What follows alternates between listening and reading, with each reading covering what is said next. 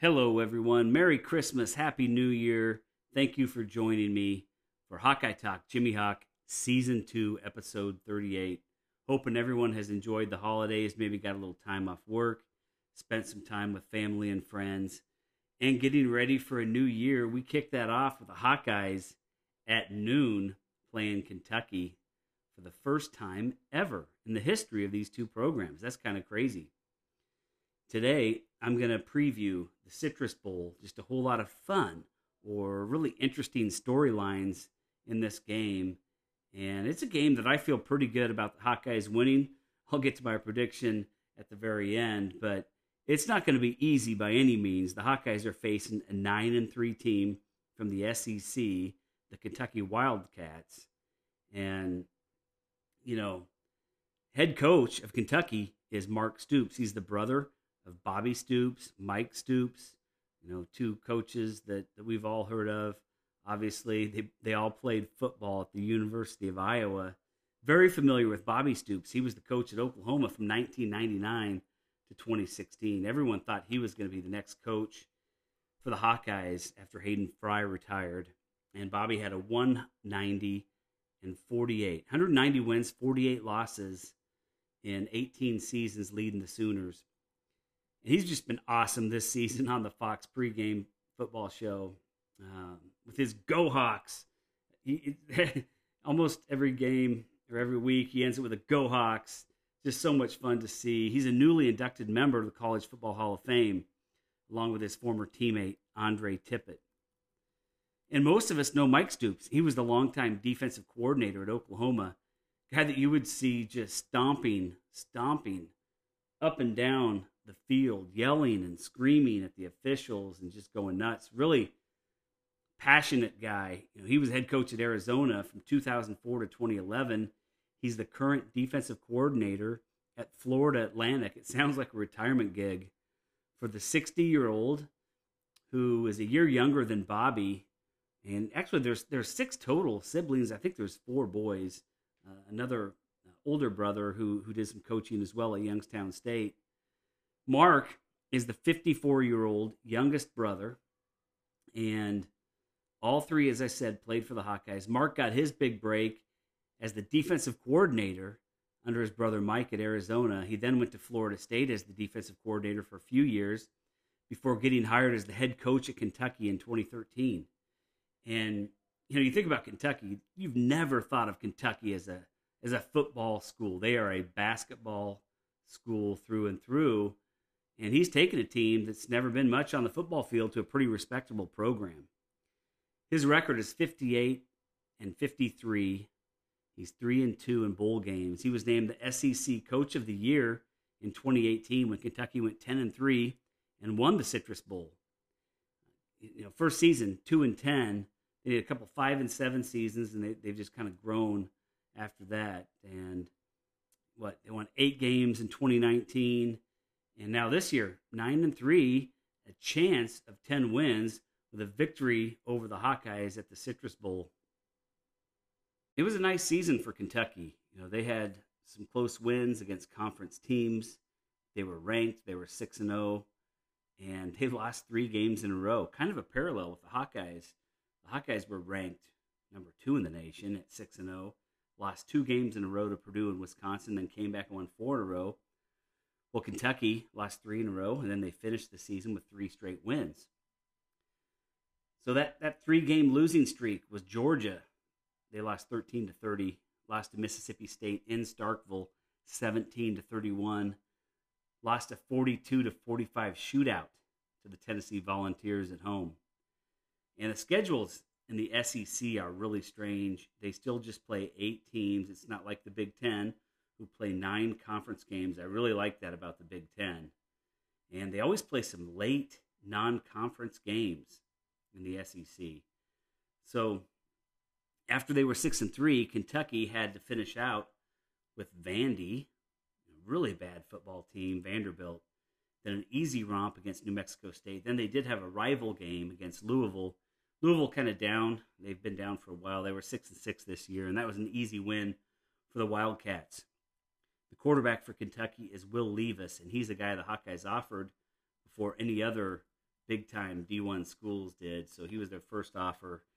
He, he still talks about Kirk Ferentz giving him that phone call and, and what that meant to him. He ended up at Penn State before transferring to Kentucky, and he passed for almost 2,600 yards, 23 touchdowns, 12 interceptions in 2021. Excellent 66% completion rate, pretty high as far as interceptions. That's one per game.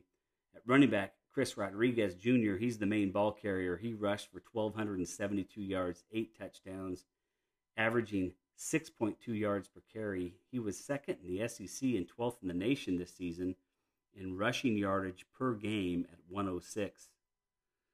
Levis will also tuck it and run. He has nine rushing touchdowns on the season.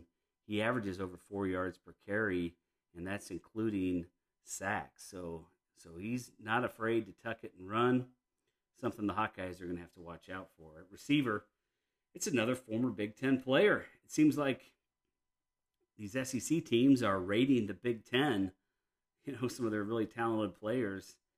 Wan'Dale Robinson, the former Husker, he led the team in receiving with over 1,100 yards, seven touchdowns. And after him, there's really just one guy as far as wide receivers, Josh Ali. He's a senior, had 41 catches for 600 yards, three touchdowns. The tight ends are Riggs and Epps. Both had around 170 yards receiving. They combined for 30 catches and five touchdowns. Kentucky's offensive line was named a Joe Moore Award finalist for the nation's top offensive line. They're called, it's an appropriate name, the Big Blue Wall. And it's an experienced offensive line, 119 total starts. Right tackle, Darian Kinnard is a guy to watch. He started 38 straight games, 6'5, 338 pounds, just a massive blocker. He was named the top blocker in the SEC this season, and he was awarded with 30 knockdown blocks only surrendered one quarterback sack all season. Center Luke Fortner, he's a super senior using his COVID year. First team All SEC also allowed just one quarterback sack this season. Really solid offensive line, more than solid. And you know the Hawkeyes have that young defensive line, but now they're pretty battle tested, and they're just going to need to be really physical in this game and ready to get after it. Hopefully, guys are healthy and they can rotate uh, a lot of fresh guys into this game. On defense, Jacquez Jones leads the Wildcats in tackles. He's not a real big guy, six foot even, 235 pound linebacker, 82 total tackles on the season. One interception, just half a sack. He has a nose for the ball. Um, not a real big guy, as I said, and it seems like the Hawkeyes have, have struggled more with those really big, really physical kind of hybrid linebacker defensive end guys that are more 250, 260, 270 pounds. Um, and they don't seem to really have that on this Kentucky team. The second leading tackler, DeAndre Square, 6'1, 225, three sacks on the season, 75 tackles. Weaver leads the team in sacks with 6.5 on the season. He's a little bit bigger. He's 6'5, 240, and then the defensive end, Paschal, he has five sacks. He's 6'3, 278 as far as weight. And the Wildcats run a 3 3 5 defense. They do have a couple of 300 pounders that rotate in the middle to take on blockers. Uh, those guys get to meet Tyler Linderbaum for the first time this this game, and, and it's going to be interesting to watch. Tyler Linderbaum typically just paves through those interior defensive linemen gets to the second level and puts a pad on those linebackers. So keep an eye on that in this game. Kentucky has a good defense. You know, they're in the SEC and they only give up 336 yards per game. Again, they don't have they don't have that great of a of a schedule as far as the SEC is concerned, being in the East. Um, but they're ranked 24th in the nation in total defense. Iowa is ranked 15th in total defense, giving up 327 yards per game. So that's not much of a difference there. Kentucky is 51st overall in passing yards allowed, 220 per game, so a little more vulnerable there. They only give up 117 yards rushing per game, very similar to the Hawkeyes. The Hawkeyes giving up just 114 yards per game on the ground. As far as statistically, the biggest difference is on offense, where Kentucky is really quite a bit more proficient than the Hawkeyes. They rush for 206 yards per game. 206 yards per game. I mean, that's that's impressive. That's good for top 25 in the nation. The Hawkeyes didn't crack in the top 100 in rushing offense. 120 yards per game. Kentucky is 71st in the nation in passing yards at 225 per game. The Hawkeyes have struggled a bit. You know, finished uh, so far this season 111th out of 130 teams at 178 yards passing per game. Overall, the Hawkeyes are 123rd out of 130 teams in total offense. Kentucky is 40th with 431 yards per game. And time of possession, that's another stat that's pretty impressive for the Wildcats. They hold on to the ball for a long time. You know, they've got a great rushing attack. They're 14th in the nation in the NCAA in time of possession. The Hawkeyes aren't too bad, actually, ranked 42nd in the NCAA in time of possession, but that's in part due to all the turnovers the Hawkeyes get, giving them more possessions than the than their opponents. And the Hawkeyes also, you know, they did rush for over a thousand yards, fifteen hundred yards. Had a had a eleven hundred yard rusher in Tyler Goodson this year, so they did burn some clock when they needed to. At nine and three, Kentucky looks really good on paper, but they did have a lot of gimmies on their schedule this year. Tennessee Martin Louisiana Monroe, Chattanooga. They only beat them by five points. And then, as I mentioned, you know, they ended that season with New Mexico State, Vanderbilt, Louisville. Tennessee wasn't a good team. Even LSU was so down this year and, and kind of in disarray with the coaching situation there.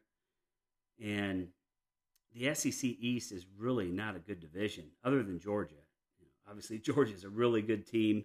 Kentucky was second in the SEC East, followed by Tennessee, South Carolina, Mizzou, really bad Florida team, and a really, really bad Vanderbilt team, which was 0 and 8 and 2 and 12 overall this year. So, as far as strength of schedule, the edge goes to the Hawkeyes here, playing Penn State, Wisconsin, Minnesota, Iowa State. I don't want to mention Michigan in that game. That game didn't turn out near what we hoped for, but you know, the Hawkeyes play nine Big Ten teams in their in their schedule, and I really like that. Ten actually this year with that Big Ten championship game. When you look at the strengths and weaknesses of these two teams, it's tilted quite a bit towards Kentucky on offense. They're a better offensive team, and then towards the Hawkeyes on defense. And Iowa is a team that thrives on takeaways, while Kentucky is one of the worst teams in the nation in turnover margin.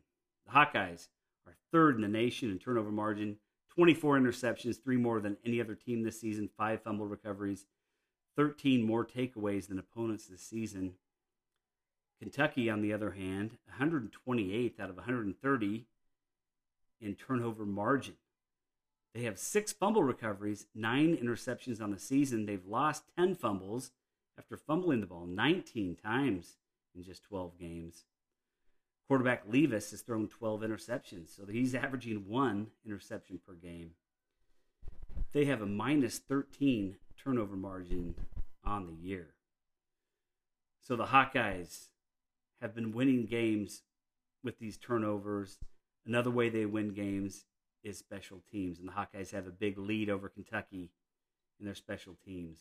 Kentucky does not have a good kickoff return team, they did have a good average as far as punt returns, but they've only returned 18 punts this whole season. That's three or four games for Charlie Jones. Every time the ball comes to him and he's returning punts, he's going to try to take it to the house. The field goal kicker for Kentucky, 8 of 11 on the season. So not much to draw from there, fewer than one attempt per game and just a 73% success rate give the nod to Caleb Shudak easily in that category. He's been solid all season. They have a decent punter. He's no Tory Taylor, the punter from down under, has done such a great job flipping the field for the Hawkeyes this year and helping with that field position game.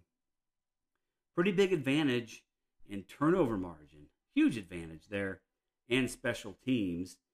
And Iowa this year has beaten teams with an offense better than the Hawkeyes by winning with turnovers, special teams, defense.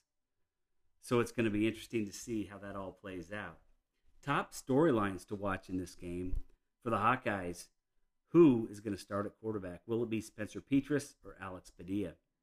Maybe it's Joey Labas, the third stringer officially now that Deuce Hogan is in the transfer portal. I think that's highly doubtful. I think the coaches are looking at a two man battle in practice right now to see who can rise to the top. And I'm just hoping that one of those guys can step up and just give them no doubt who they want to put out there on Saturday. And and hopefully it's a guy that's going to go out there and be successful in that game. Will it be the pocket passer, the less mobile Spencer Petras? Everybody calls him a statue back there, and he is not a mobile guy, but it's not necessarily the biggest issue with him. Tom Brady is not a mobile quarterback. Nobody cares about that.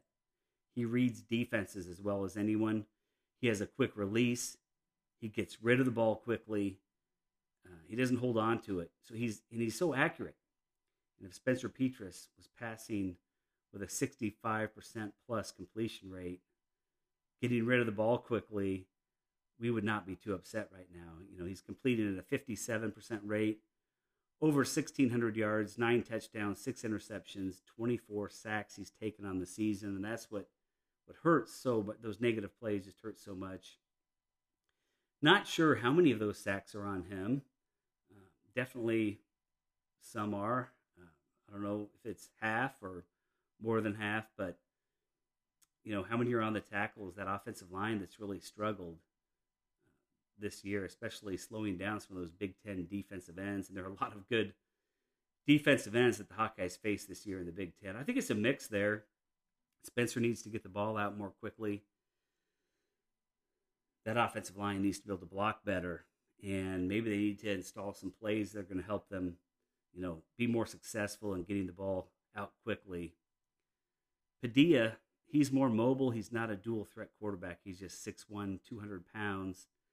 He's only completing 49% of his passes. He had the opportunity to take over that starting job. Just hasn't been able to take it, at least, you know, resoundingly just go out there and play way better than Petras. He has 630 yards passing, two touchdowns, two interceptions. He's taken eight sacks. You know, both guys, you know, you see the negative yardage due to those sacks, and, and neither one is going to tuck the ball and run for a whole lot of yards. So, that is a huge one. Who is going to start at quarterback this year? Are they going to stick with them? Are they going to do some sort of rotation? Another storyline in this game is Tyler Goodson. The junior will not participate in the bowl game. He's foregoing his senior season, heading to the NFL. And this is a big deal because he rushed for over 1,100 of Iowa's 1,500 yards rushing this season. Ivory Kelly Martin's listed as the starter. Not sure if that's a nod to him as a senior or if he's really going to get significant carries in this game. He had trouble with fumbles earlier in the season, then he had injuries and has been out. He is Iowa's third leading rusher with 190 yards, one touchdown. Gavin Williams is second with 49 carries, 207 yards. Leshon Williams just 11 carries for 27 yards this season. So who's going to get the lion's share of carries in this game? Maybe IKM is ready now. He's done some good things in his career with the Hawkeyes. Maybe it will be Gavin Williams. That's what I'm expecting. He's going to get the most carries. Maybe he'll have 15 to 20 carries. You know, Leshon Williams with eight or so. Maybe IKM's IKM's going to get some carries. Hopefully, they can get a few carries for Monty Pottebaum as well, and some jet sweeps with Arland Bruce and Charlie Jones just to kind of keep that defense on their heels. Goodson was Iowa's second leading receiver as far as receptions, but 31. He's out, obviously. So Gavin Williams out of the running back position has seven catches on the season. Leading receiver for the Hawkeyes, Sam LaPorta with 48 catches, 548 yards. Keagan Johnson, 18 catches, 352 yards. Ragaini, 26 catches for 331. Charlie Jones and Arland Bruce, both with 21 catches on the season. I expect the two true freshmen to get a lot of looks in this game as well as Charlie Jones and Nico Ragaini, with Tyrone Tracy Jr. no longer on the team after hitting the transfer portal. He didn't have a whole lot of production this year, so not a huge loss on the field, other than You know, you could see him doing some good blocking out there and leadership, I'm sure. But hopefully, you know, these guys uh, that they're going to be sending out there are up for the task in game number 14 of the season. Jack Campbell, 126 tackles on the season. That's just phenomenal. Seth Benson with 95. What a duo at linebacker. And really, it's a three headed linebacker crew with just Jestin Jacobs. He's a heck of a player, 49 tackles. Safety Jack Koerner, 83 tackles. He likes to lower the boom. Super senior Zach Van Valkenburg, 50 tackles, 3.5 sacks on the season. And the sack leaders for the Hawkeyes are Lucas Van Ness and Joe Evans, each with six on the season. Iowa's secondary, 24 interceptions this season most in the nation. Kentucky quarterback Will Levis averages one interception per game. Look for the Hawkeyes to get a couple of picks in the Citrus Bowl. With Iowa's defense, ability to generate turnovers, special teams, the Hawkeyes can win this game. The offense needs to be able to run the ball, and that task has been made much tougher with Tyler Goodson not playing in this game. So that's a that's just a huge storyline to watch in this game. You know, does, does Gavin Williams bust out in this game, make a name for himself, put himself at the top of the depth chart going into the spring, or what's going to happen there? Which quarterback will start? You know, will one quarterback play the whole game? Will they both get a chance? I'm hoping that only one quarterback plays. I think if two quarterbacks play, that might mean things aren't going as planned with the guy that they started. And so I'm kind of hoping not to see that. Well, did these extra weeks help shore up that offensive line? Are they are they continuing to gel? Will the tackles be able to protect the quarterback and open some lanes for the running backs? That off tackle, you know, stretch play just hasn't been there this year. Um, so that's going to be interesting to watch. Will there be a big special teams play? Charlie Jones to the house on a punt return or a kick return.